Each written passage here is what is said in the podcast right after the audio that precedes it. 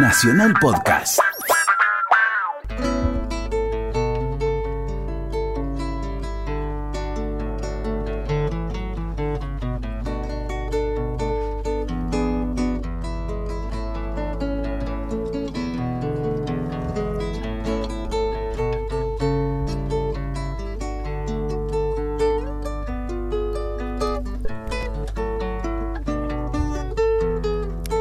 Qué placer es seguir aquí en Misiones, en Posadas, viendo cómo llega la gente de muchos, ¿no? Muchos chicos, muchos padres trayendo a sus chicos, pero nosotros con este privilegio increíble de tener un estudio de nuestra radio y decir una vez más que presentar a los artistas locales es un enorme placer para nosotros. En este caso vamos a conocer a Claudio Bustos. ¿Cómo estás, Claudio? Hola, Silvina. Hola, maestro Morgado. ¿Cómo les va? Locutor, poeta, compositor. Muchas gracias. Muchas gracias, Claudio. Ya de entrada nomás abriste la funda de la guitarra tuya y Morgado ligó algo y yo ligué otra cosa. Sí.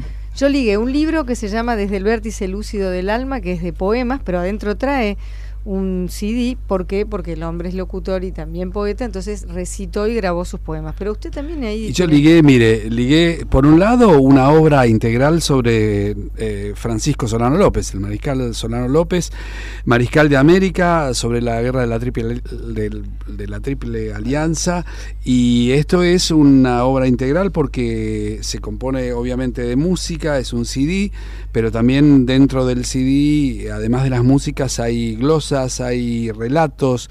Debe ser algo extraordinario, da muchas ganas de meterse a adentrarse en esta obra integral de Claudio Bustos. Y por otro lado, también ligué un CD que se llama Síntesis y que lo grabó con nuestro común amigo Lito Nebbia, con quien hemos grabado tantos ahí en el estudio del Nuevo Mundo, y con la participación de Lito veo acá, y de un montón de gente, de Magma, mirá vos, gente muy amiga, Bernardo Barak, César Franov, Renato Borghetti, qué maravilla, Renato Borghetti. Sí, organista de Porto Alegre. Pero acaba de grabar una milonguita mía, no diga. Le juro, me acaba de llegar una versión y un trabajo extraordinario que hizo con un documental sobre una fábrica de acordeones en un lugar en el litoral de Porto Alegre, algo extraordinario. Bueno, mira, Renato Borghetti también está acá. Sí, qué bárbaro. Hay otros brasileños más, que uno de ellos es Peri Sousa, claro. Y Helen Geisler, que es una cantante maravillosa de Porto Alegre. Bueno, extraordinario. Muchas gracias. Mirá, está Lucho González en la viola. Lucho también, no lo vi acá. Sí. Acá dice Lucho González, sí, muy bien. Sí.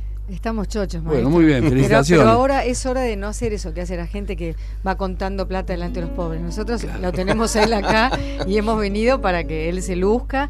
Sacó su guitarra y le vamos a contar a la gente que dice, no, pero yo no voy a tocar adelante de Morgado. Pero sin embargo, no. Morgado al revés, siempre está contento cuando... Claro. Pero yo tengo una particularidad, toco con guantes de boxear. Así que... Está bien, pero no se preocupe. Tiene una excelente guitarra que es igual a la mía. Una guitarra mellicita. Igual, de de nylon, así que dos guitarras mellizas. Yo me voy a dejar llevar, y el primer tema que él eligió, que Claudio Bustos eligió, es, le voy a decir que lo vamos a tocar en do, me hago la canchera. Miren, no sabía. Sí, en do, Piedra bien. Y Camino, Atahualpa, algo sencillito dijimos para arrancar.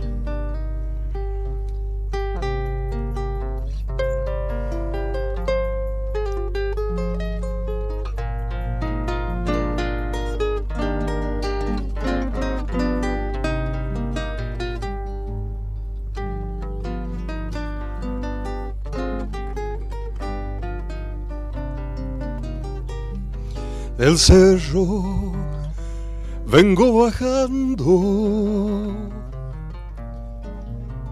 camino y piedra traigo enredada en el alma, vida y una tristeza.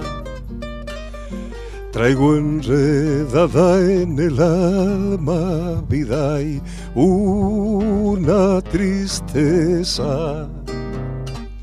Me acusas de no quererte, no digas eso. Tal vez no comprendas nunca, vida, y porque me alejo. Tal vez no comprendas nunca, vida, y porque me alejo. Ahí vamos. Es mi destino, piedra y camino de un sueño lejano y bello, Vidai, soy peregrino de un sueño lejano y bello, Vidai, soy peregrino.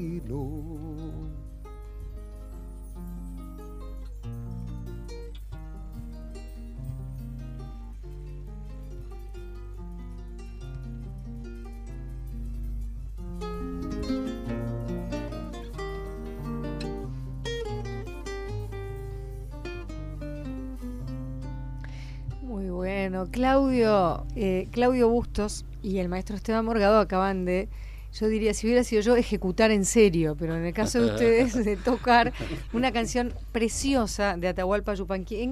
¿Exactamente en qué lugar de Misiones naciste?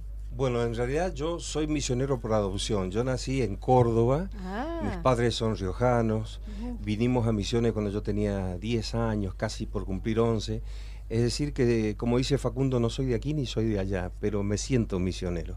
Sí. Soy misionero por adopción. ¿Qué tiene Misiones, vos que sos de otros lugares también y que conocés otros lugares, que la hace especial? La gente.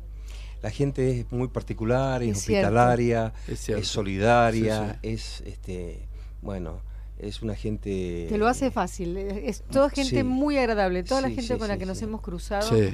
En cada minuto de nuestro viaje ha sido y es tan agradable con nosotros. Estamos de acuerdo. Y eso es lo que hace que seamos diferentes, digamos, ¿no? Entonces, Misiones en realidad está formada por mucha gente que ha venido de afuera. Claro. Desde la época de la inmigración, en adelante, hasta hace unos 20 años, 25 quizá, muchos profesionales llegaron a Misiones recién recibidos a trabajar.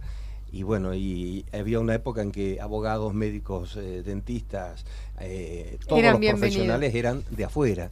Y eso ha hecho también que la gente venga y se vaya quedando. Se puede decir que, como decía de la canción de Sui Generis, pueden venir cuantos quieran, que serán tratados bien. Claro, hablando de esas épocas, ¿no? ¿Te gusta de Víctor Heredia aquellos soldaditos de plomo? Puede ser aunque sea la mitad. Estaba en el trabajo de Dulce Daniela y todo eso. Sí. Porque has elegido unas canciones muy lindas y también queremos charlar, no quería que, quede ninguna fuera. Esa es una canción que marcó el momento en que volvíamos a la democracia, que yo era recién un pichón que estaba abriendo mis alas para empezar a cantar, y fue muy influyente la figura tanto de Víctor como la de Isella, la de los Upay, de esa generación. César Isella va a estar aquí en Tecnópolis, tengo entendido. Qué bueno, qué bueno. Así que bueno, aquellos soldaditos de plomo, ¿no? Vos te debes acordar, Esteban.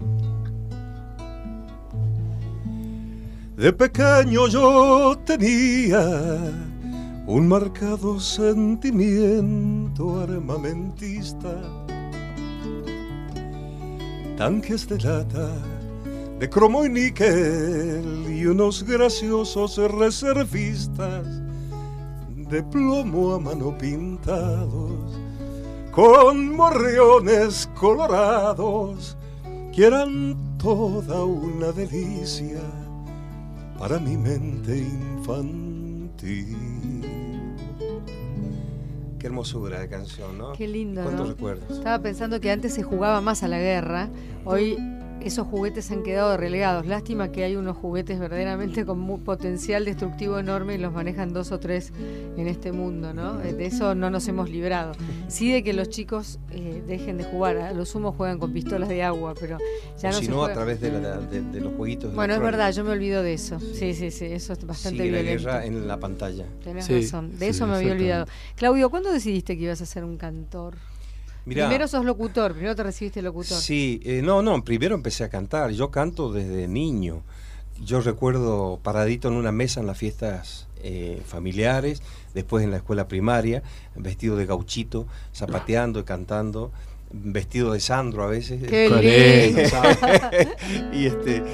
Y un día, impulsado un poco por mis amigos, me presenté en Oberá, en una fiesta muy importante que tenemos, que es la fiesta del inmigrante. Importantísima. Y se hacía un concurso para elegir 3 representantes, un solista vocal, un grupo instrumental y un grupo vocal.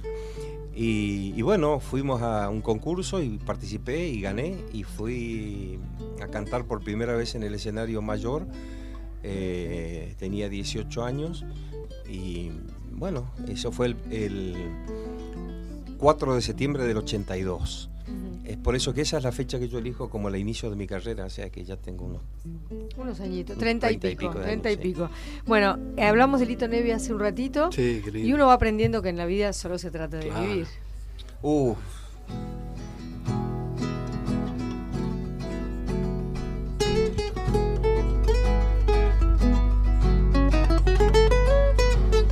Dicen que viajando se fortalece el corazón. Es que andar nuevos caminos te hace olvidar el anterior. Ojalá que esto pronto suceda, así podrá descansar mi pena hasta la próxima vez. Ojalá que esto pronto suceda, así podrá descansar mi pena hasta la próxima vez. Creo que nadie puede dar una respuesta, ni decir qué puerta hay que tocar. Creo que a pesar de tanta melancolía, tanta pena, tanta herida, solo se trata de vivir. En el almanaque hay una fecha, me acordaba de golpes, son los 80, full, ¿no? Una fecha vacía, es la del día que dijiste que tenías que partir, ¿no? Sí, debes andar por nuevos caminos. Para descansar la pena. Hasta la próxima vez. Seguro que al rato estaré amando, inventando otra esperanza para volver a empezar. Qué linda canción. Bueno, un segundo. Desde ese día en que ganaste el concurso, primero y principal quiero saber si esperabas ganarlo, porque hay veces que uno es empujado al concurso, otras veces que se muere de ganas de ir, otras que dicen, no, con todos estos otros yo no puedo ganar. ¿Cómo fue esa sensación previa? No, tenía mucho miedo, había cantores muy importantes y bueno, y a tal punto que estuvo empatado. Tenía que definirse todo un sábado. Por penales. Llegamos a empatar el sábado y decidieron hacer, había que buscar un ganador y decidieron hacer al día siguiente. El repechaje. Exactamente, se hizo en LT13, en la esquina de LT13 Radio Verá. En la esquina hacia la calle, con el público en la vereda. Es como ahora que estamos con el público de Tecnópolis a través del vidrio. Y bueno, y quedamos 2 y bueno, y finalmente quedé yo. Muy bien. Y ahí dijiste, es esto. Claro, y bueno, la participación en la fiesta significaba cantar en la noche más importante, que era la elección Reinas, el sábado 4 de septiembre. Y cobrar 70 pesos, 70 pesos, no me acuerdo cuánto era. Algo. Pero era como 5, no estaba bueno. Te alcanzaba para un vaquero y una zapatilla. Que no es poco, comprado con el propio pequeño. Claro. Bueno, y de locutor fue una cosa que decidiste estudiar, además de que tenés una lindísima voz, como otra salida laboral u otra pasión, ¿inspirada en quién?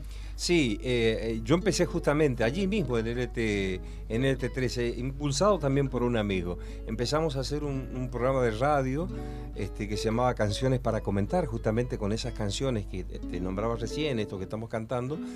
Y bueno, así inicié esta vocación que ya lleva. Ahí tenías las dos cosas juntas, la música y eso de usar la voz para llegar a la gente. Bueno, ahora tengo un programa desde aquellos años, un programa que se llama Latinoamericanto, que cumple ahora el 1 de mayo 30 años, sus primeros 30 años. O sea que arrancaste cuando Ramón Ayala tenía 60, porque ahora tiene 90. Y acá tengo el cosechero, aunque sea un pedacito, porque para el final me reservo una divina que quiero que entre toda entera, porque es una oración.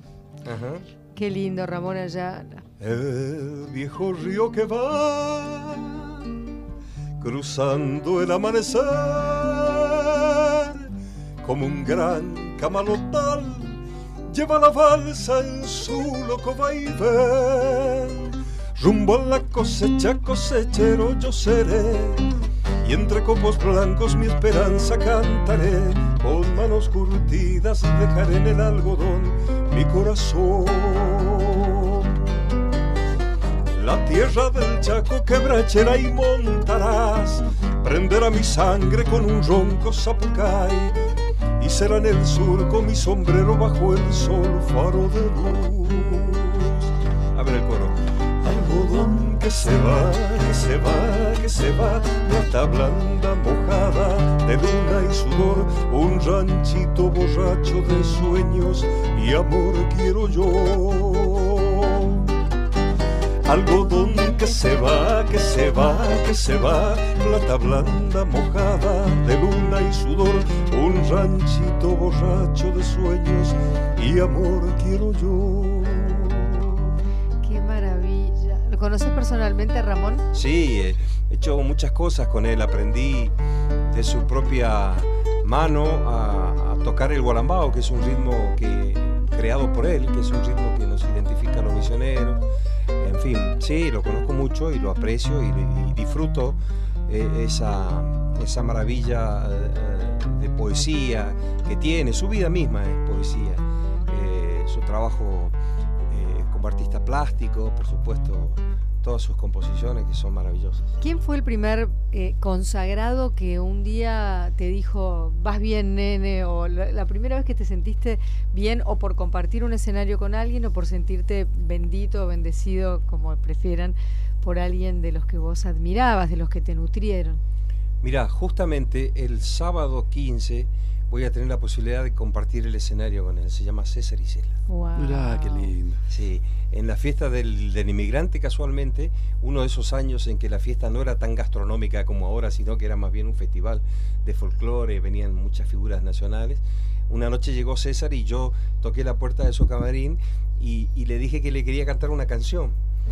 Y con un amigo. Y entonces me dijo, bueno, pasá. Y le canté yo a él la cajita de música. Ah, ay, qué lindo. Claro, era como cantarle a Gardel, ¿viste? Porque le canté yo a él la cajita de música. Y ahí me invitó después a ir a Buenos Aires y a contactarme con un montón de gente. Así que esa fue una primera experiencia con una figura. Una de esas admirada. Veces que uno dice, pellíjenme porque no sé si esto sí, que está pasando es verdad. Claro, exactamente. Antonio Tarragó es otro amigo también de esos años.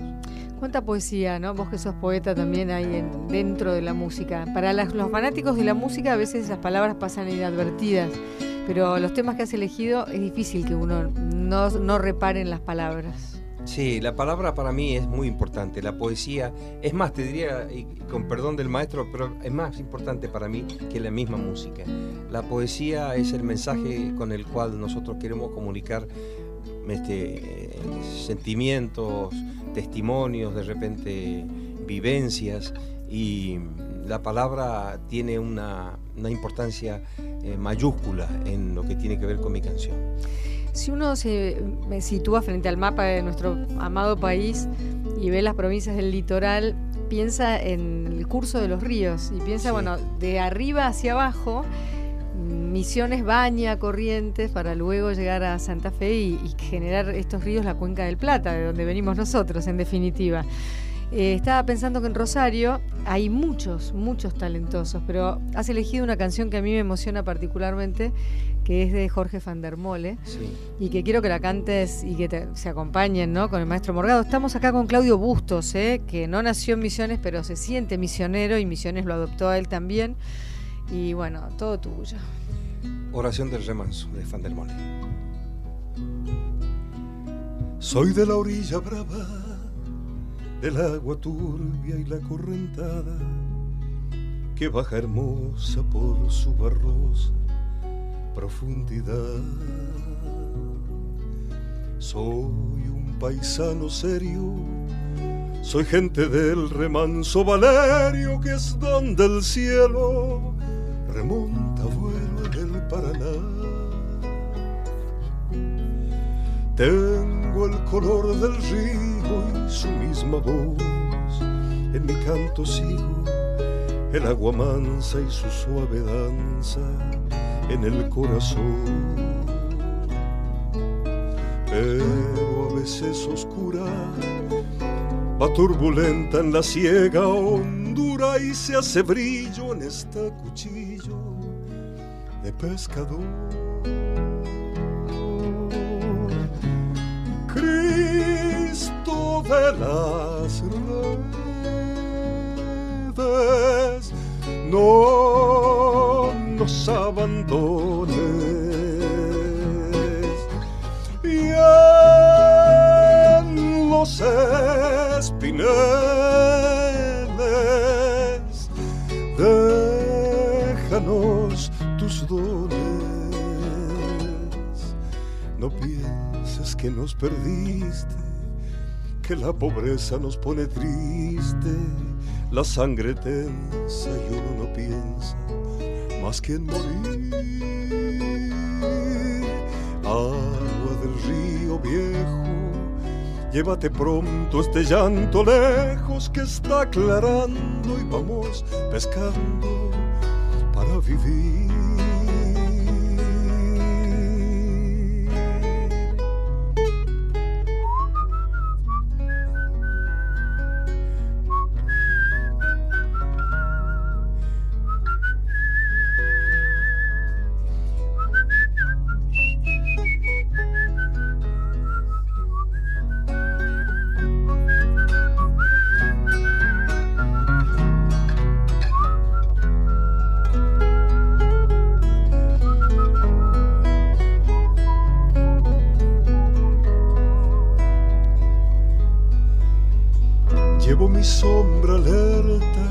Sobre la escama del agua abierta y en el reposo vertiginoso del espinel, sueño que alzó la proa y subo a la luna en la canoa y allí descanso, echa un remanso mi propia piel. Calma de mis dolores, ay Cristo de los pescadores, dile a mi amada que está penada esperándome, que ando pensando en ella mientras voy vadeando las estrellas, que el río está bravo y estoy cansado para volver.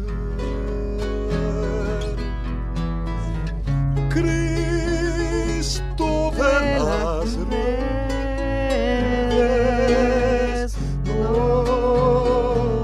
abandones, y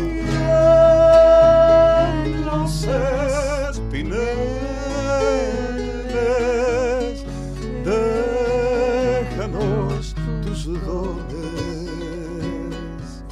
No pienses que nos perdiste, que la pobreza nos pone triste, la sangre tensa y uno piensa más que en morir.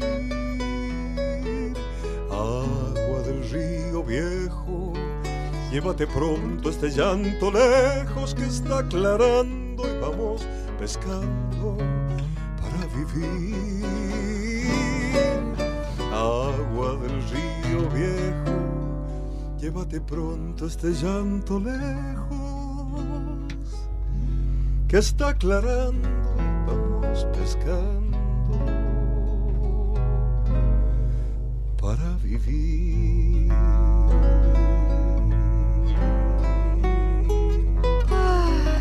Vale suspirar por no llorar. Claudio Bustos, Esteban Morgado, va llegando el final. Quiero agradecer muy especialmente a Daniel Miño en la operación técnica que hace junto con Daniel Aquino. El técnico es de sonidos Carlos Palito Fernández. También Daniel Ramírez está hoy con nosotros.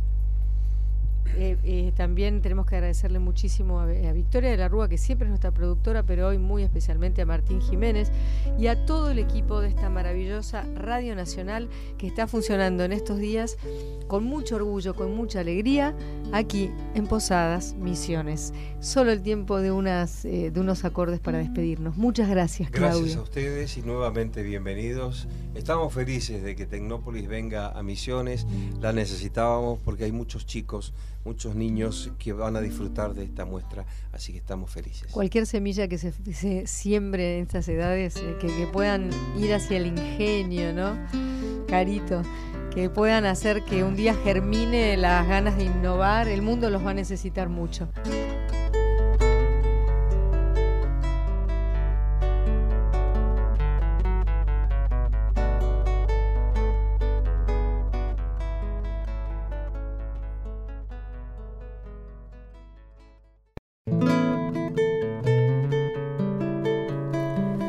Maestro Morgado, bueno, ella, nuestra invitada de este segmento, es bella. Sí. Canta no solamente en español, canta en español. Bueno, usted ya está poniendo, ya está guiando a la gente por la música. Es una canzoneta. Eso es del sur, yo no sé si ella es del sur, vamos a saberlo en breve.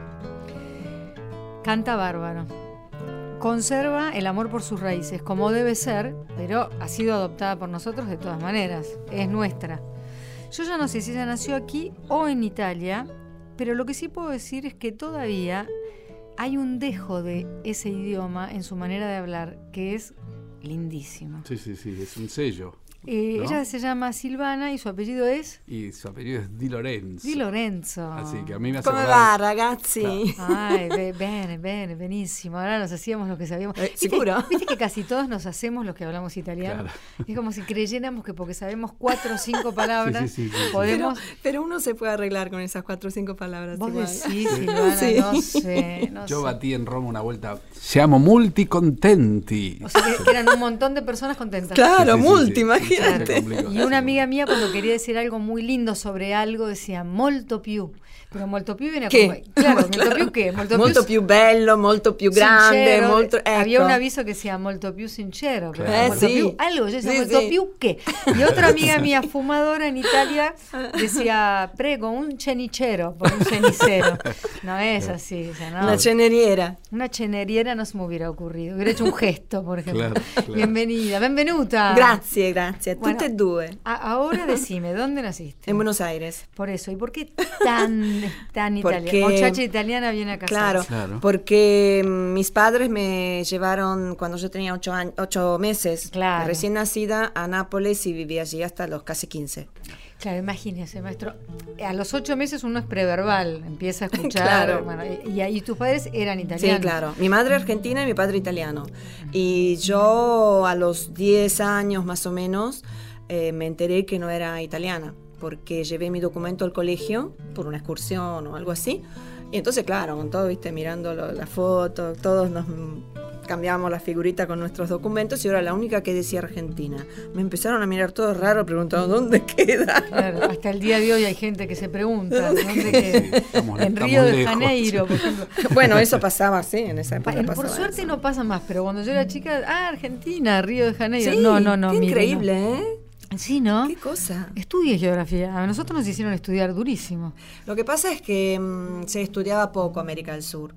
Y en esa época América del Sur era Brasil. Era el único país que le daban un poquito de oído, era Brasil. Entonces por eso pasaba eso.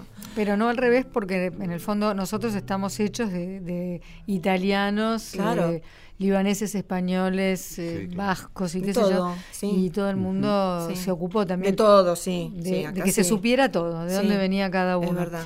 Bueno, ¿a los 15 años deciden tus padres volver aquí? No, a los 15 años... No tenía los 15 cumplidos en 15, exactamente.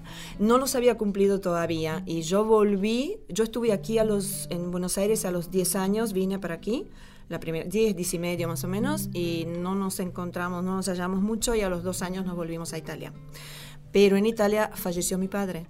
Y mi madre tenía su trabajo aquí. Mi madre era, bueno, además de concertista de piano, era profesora del Conservatorio Nacional y Municipal. Y no había dejado su cátedra aconsejada por sus compañeras de trabajo, porque además decía, me voy y no voy a volver más a la Argentina. Pero sus compañeras le dijeron, deja que la cátedra caiga sola, no te hagas problema, déjala, sí, no canceles por las dudas. Bueno, volvimos justamente porque tenía ella su familia aquí, estaba mi abuela, y además mi mamá su trabajo. Entonces fue ahí que volvimos a Buenos Aires, y yo los 15 años los cumplí en Canal 9, cuando, bueno, después de un tiempo terminé trabajando en Canal 9 y ahí fui donde cumplí los 15. Nada. O sea que ya era la época de Música en Libertad y todo eso. Claro. Por favor, recordemos, te lo ruego, te lo pido, recordemos toda esa época. Sí, no, no me lo hagas redondeando. Es increíble. Primero llegás preciosa, una ragazza bellísima. Habían dicho, yo cada tanto tiro. No, decís bien, no decís. Bueno, no tengas miedo en los dobles. A ver, bellísima. Bellísima, bellísima, una ragazza bellísima. Bueno, llamada. Yo te quiero contar que tuve una muñeca que hablaba. Pero hablaba en italiano. Ah, no me digas. Mi chiamo Renata. No. O tanta fame, hasta que mi hermano quiso saber cómo era el mecanismo y no habló más en ningún idioma. En serio. Era linda, me la había traído una... Viste que la gente no viajaba tanto antes. No, claro, había una familia de amigos de mis padres que me habían traído una muñeca preciosa. Me acuerdo nada más que mi chiamo Renata o tanta... Renata. Una sola T. Renata. O tanta fame sería. Sí, o tanta fame. Con A. Sí, sí. Y alguna otra cosa diría la pobre muñeca. Hasta que mi hermano quiso saber cómo era el mecanismo.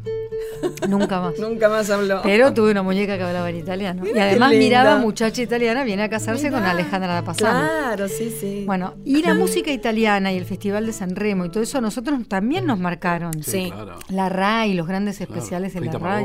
Rita Pavone, no cucuzzolo de la montaña. Sul cucuzzolo della montagna, con la neve alta così, con in testa un passamontagna e dai piedi un paio di sci scivolando. Sí. Yo tardé años en entender que ese sci eran los esquíes. Claro. Eso, a ver, muéstralo. Claro. Qué bien suena. No, passamontagna. E dei piedi un paio di sci volando con gli sci volando con gli sci volando con gli sci. Sì. Che linda, nina. Scenderemo. Me encantaba. Sí. Después me gustaba Iva Zanicchi, Franov. Sí, qué canción, Franov. E finita così. Un sogno che non tornerà più. Tachevi, no avevi un perché, se la cantó en el espectáculo. Ahora vamos a hablar del espectáculo. Hablamos. Sí, no, pero vamos a hablar porque, entre otras cosas, está haciendo un espectáculo de música italiana, que como yo digo, nos ha marcado tanto que la debe gustar muchísimo a la gente que es de origen italiano y la que no. Y la que no. Y la que tiene la nostalgia y la que no. Muy bien. Bien, vamos. Muy bien. El maestro, mientras tanto, toca Cinema Paradiso. Ah. Porque él es así, no puede parar. Me parece muy bien, placer escucharlo. La verdad que sí, maestro Morgado. Usted tiene grabado esto. Sí. ¿En cuál de sus trabajos? En un disco que se llama Milongueros. A mí me encanta. En realidad, bueno, lo toqué porque la música es de la película Cinema Paradiso, es de Ennio Morricone, una película extraordinaria, una música bellísima. Y va de alguna manera también pintando lo que eran los pueblos en Italia, ¿no? Claro, claro.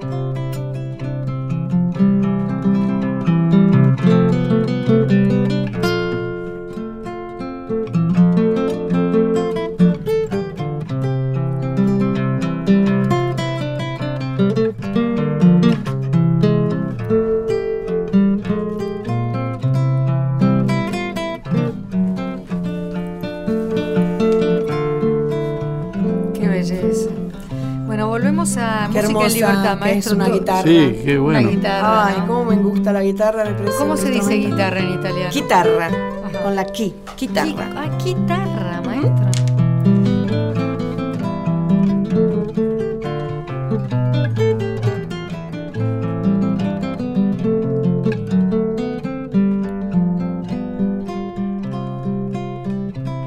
Bueno, ¿y música en libertad?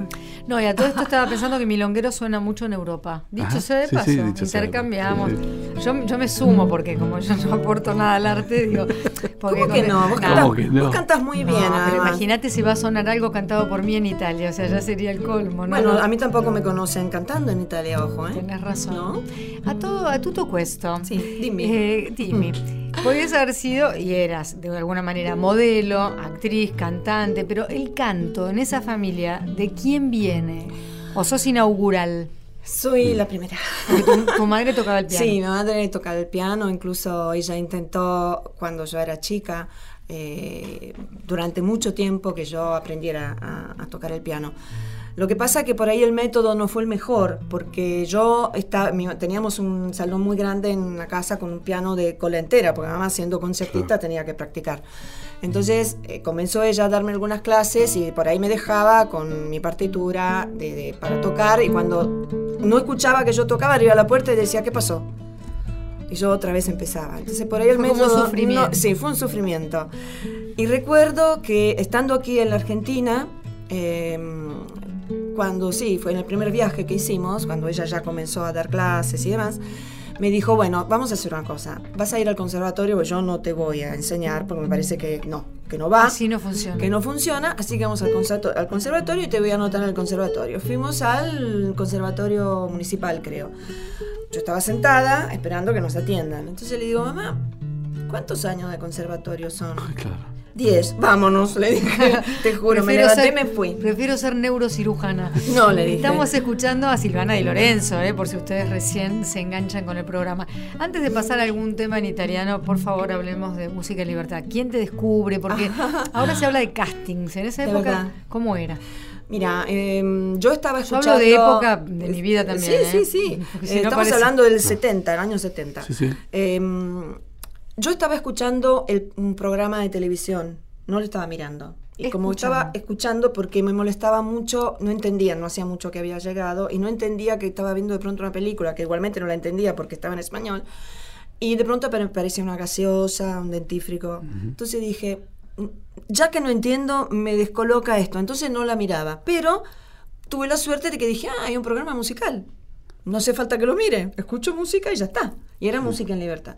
Y allí estaban pidiendo, decían, bueno, chicas y chicos que quieran venir a anotarse para formar parte del programa. Yo en broma, yo estaba buscando trabajo, pero no tenía ni 15. En broma le dije a mi mamá, eso lo puedo hacer. Total, para bailotear un poco. Claro, distinto es un concierto de piano. Claro. Entonces, bueno, quedó ahí. Y a los 2 o 3 días mi madre me dijo, vestite, vamos al canal. Bien, mamá, bien, mamá. Yo tuve que obedecer e ir. Era una vergüenza, porque yo siempre fui muy tímida. Hasta el punto que con el colegio tomaban lista, decía mi nombre, yo me ponía colorada para decir, acá estoy. Increíble. Y entonces, bueno, fuimos al canal y sale en un momento dado la secretaria del productor, mira, estaba lleno de chicas y chicos. Yo era una de las últimas que había llegado. Mira, me dice, a ver, vos. Bueno, después de muchos años me la encontré y le dije, solamente una duda. ¿Por qué me eligieron a mí si había tanta gente y yo había llegado medio última? Por el corte de pelo. ¿Y cómo era tu corte? Era un corte, me lo había hecho yo, por eso. Mirá vos. Pero qué cortito. No, yo tenía el pelo como vos, digamos, hasta en los hombros, pero con flequillo. Ay, qué lindo. Y a mí me encantaba, recuerdo que me encantaba Perla Caron, el corte que tenía. Sí. Pero era un corte difícil para hacerse uno. Claro. Era puro flequillo, ¿te acuerdas? Era perfecto. Claro, era divino. Yo que hice nada, del flequillo que tenía seguí cortando en diagonal para otro lado, pero quedé como un paje. Con mi corte fue muy especial. Y fue por eso. Evidentemente después le serví para algo porque seguí, pero me eligieron por eso en primer lugar. Después, claro, cuando entré a la oficina y comencé a hablar, el productor me dijo, ¿de dónde sos? De Italia. Toma, acá tenés el disco de Rita Pavone, venís el viernes con la ropa, venís a las 8 de la mañana, grabamos y te cantás y tenés que hacer la mímica de esta canción nueva. Y yo la viré y dije, ¿nueva? Era vieja para mí. Para vos, claro. Ya tenía 5 años. Me acuerdo que era amore ragazzo mio, ti lascio. Y no me acuerdo más mucho la letra. Importa. Pero era esa. Así que lo primero que hice, y el día lo grabamos, el programa, pero salió al aire un 1 de mayo que yo cumplía 15 años. Ah, es tu cumpleaños el 1 de mayo. 15 años. Nada. Qué suerte que fue con la madre porque dentro de todo sobrevivió. Bueno, vamos a venir un poquito más adelante en el tiempo. Uh-huh. ¿Qué tienen ganas de hacer los dos, Morgado y Di Lorenzo? Aunque sea medios temas. Sí, el que quiera, dime. Ustedes digan cómo se llama. ¿Qué es eso? Dime. Del uomo in frac. Ah, lo in frac. È giunta mezzanotte, si spengono i rumori, si spegne anche l'insegno di quell'ultimo caffè. Le strade son deserte, deserte e silenziose. Un'ultima carrozza cigolando se ne va. Il fiume scorre lento, frusciando sotto i ponti. La luna splende in cielo, dorme tutta la città. Solo va un uomo in frac. Linda canción, una canción de Moduño, Lu in frac. ¿Qué quiere decir chigolando? Chigolando, va una carroza chigolando. Ay, ahora me resulta extraño decirlo en español. Derecho... No, no, como que hace ruido. Ah, como ese, ¿qué vendría a ser en español? Y lo, como quedamos todos llegando. Chirriando, algo así. Chigolando. Claro, una carroza chigolando se ne va. Claro, haciendo ruido. Haciendo ruido, ¿verdad? Haciendo ruido. Chirreando sí. Los como los huesos de uno llegado a una edad a la mañana. Yo gigoleando todas las mañanas. Bueno, Silvana, entonces también te enamoraste o nos enamoramos de cómo cantabas boleros vos. Entonces, ay, antes de que se nos termine los boleros. Vamos y venimos de Italia a la Argentina. Hiciste un show de Arráncame la vida con Chico nada menos que con Chico Novarro, el autor de este tema. Así qué es. Letra, Dios mío. Eso fue hermoso y siempre, hace un año y medio más o menos, estuve a punto de convencerlo de volver a hacer como la despedida de Arráncame. Me dijo que sí, al otro día me dijo, no, mejor no. Bueno, estamos ahí. Arráncame la vida de un tirón, que el corazón ya te lo he dado. Apaga uno por uno sus latidos, pero no me lleves al camino del olvido. Arráncame la vida de un tirón, que mi razón se fue contigo. Oblígame a vivir para tu amor, pero no me obligues a decirte adiós. Linda. Qué divina. Qué belleza. Es hermosa. Es hermosa. Exhibe mi cariño ante la gente. Exhibe mi cariño. Pero no me quites la alegría de tenerte. Arráncame la vida de un tirón, que mi razón se fue contigo. Oblígame a vivir para tu amor, pero no me obligues a decirte adiós.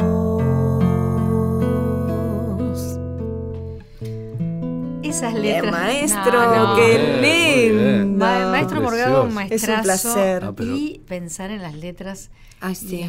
Todo lo que ha creado y sigue recreando, porque él puede cantar todavía, por eso sí, estaría buenísimo que te es extraordinario. Lo que pasa es que no se anima, porque me dijo, no, bueno, el espectáculo, viste que una parte que hay que bailar. Digo, bailo yo, vos cantás y yo bailo, no hay problema. No hay ningún problema. Qué lindo sería, qué lindo. Yo le dije, mira, hacemos una despedida de una función, bueno, 2 o 3. Sí, un ciclo. Si no se por puede. Lo menos un mes, 4 pero sábados. Bueno, espero que... Un teatro, claro. Le dije. Claro. Un teatro grande. Claro. Un teatro. Pero bueno, diciendo la despedida yo creo que sería lindo. Sí. Vamos a llamarlo. Ojalá. Vamos a tratar de interceder. Un guitarrista invitado voy, de a ver onda. Si ustedes lo pueden convencer. Lo tenemos a Morgado en la guitarra. Yo voy de onda. Seguro. Sí. Después a su hijo Pablo en el bajo, seguro. Robertito Antier puede hacer unos pasos de comedia, yo los presento y ahí se va haciendo un show. Pero tenemos un elenco. Ya está listo, arráncame la vida. De un tirón como la curita. Que arráncame la vida por última vez. Mirá, ese es el título. Arráncame la vida por última vez. Claro. Esa estaría buena, porque sí, arráncame la vida, porque ya me la arrancaste un montón de veces y ahí venían los reproches de ella. Te di los mejores años. Bueno, después también Se te olvida, ¿te gusta? Ay, me encanta. Esa.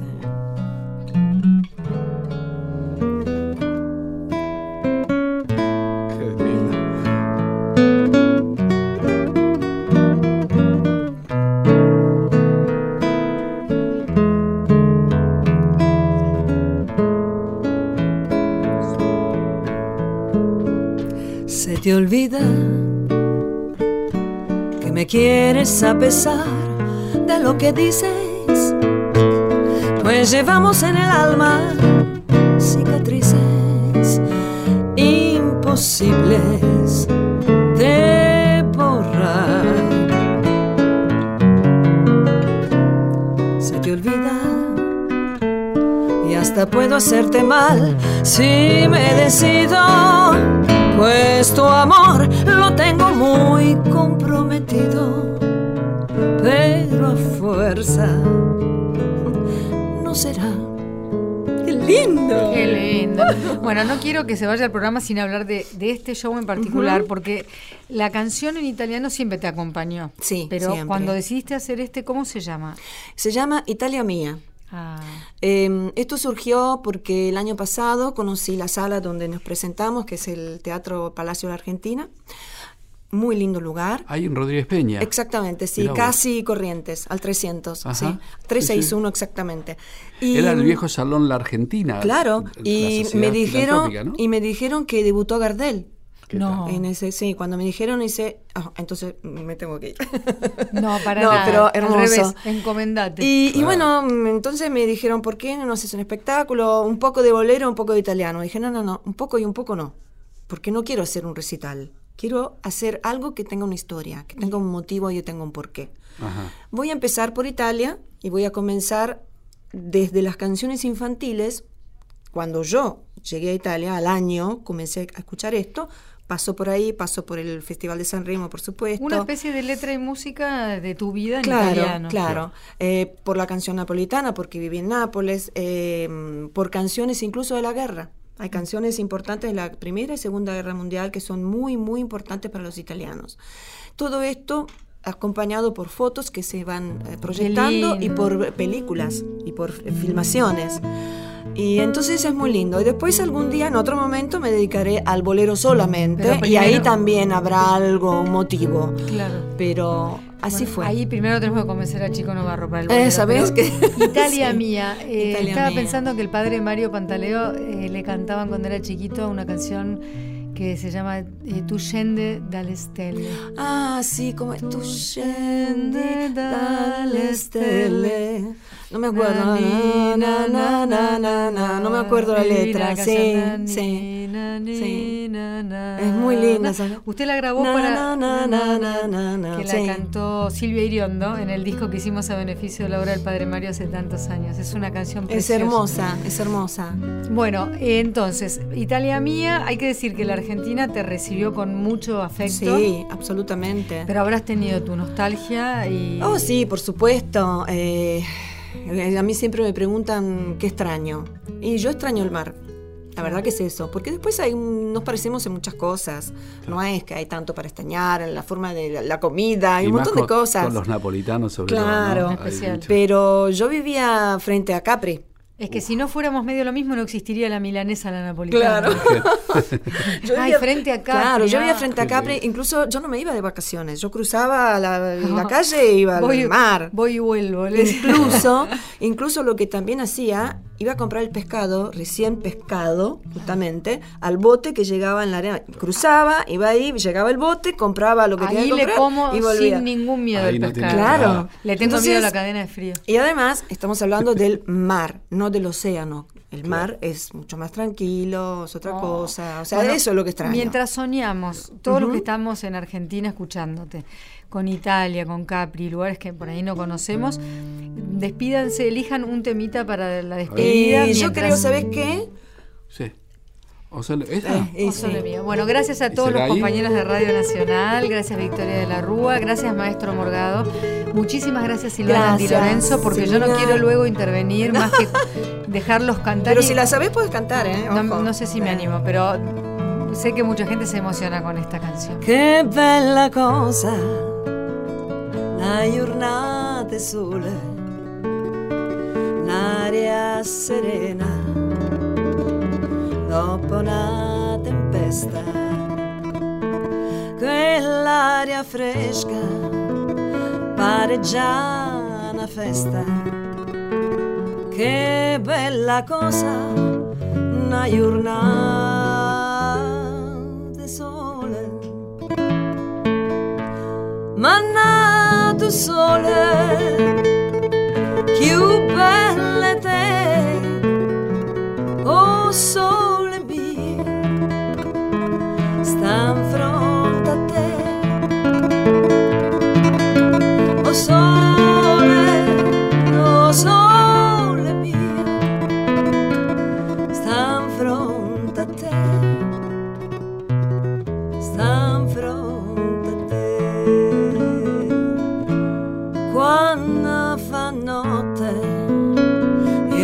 Sole se ne scende, mi viene quasi la malinconia. Sotto la finestra tu ja restaria, quando fa notte o sole se ne scende.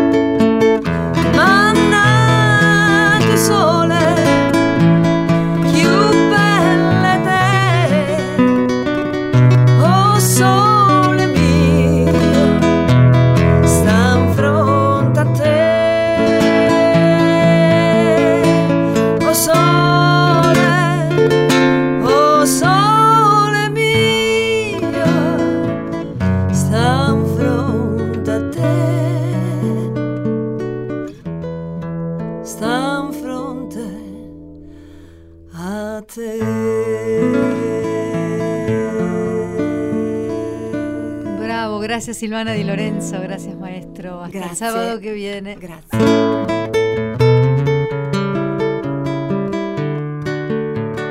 Seguí disfrutando Letra y Música. Seguí en Nacional.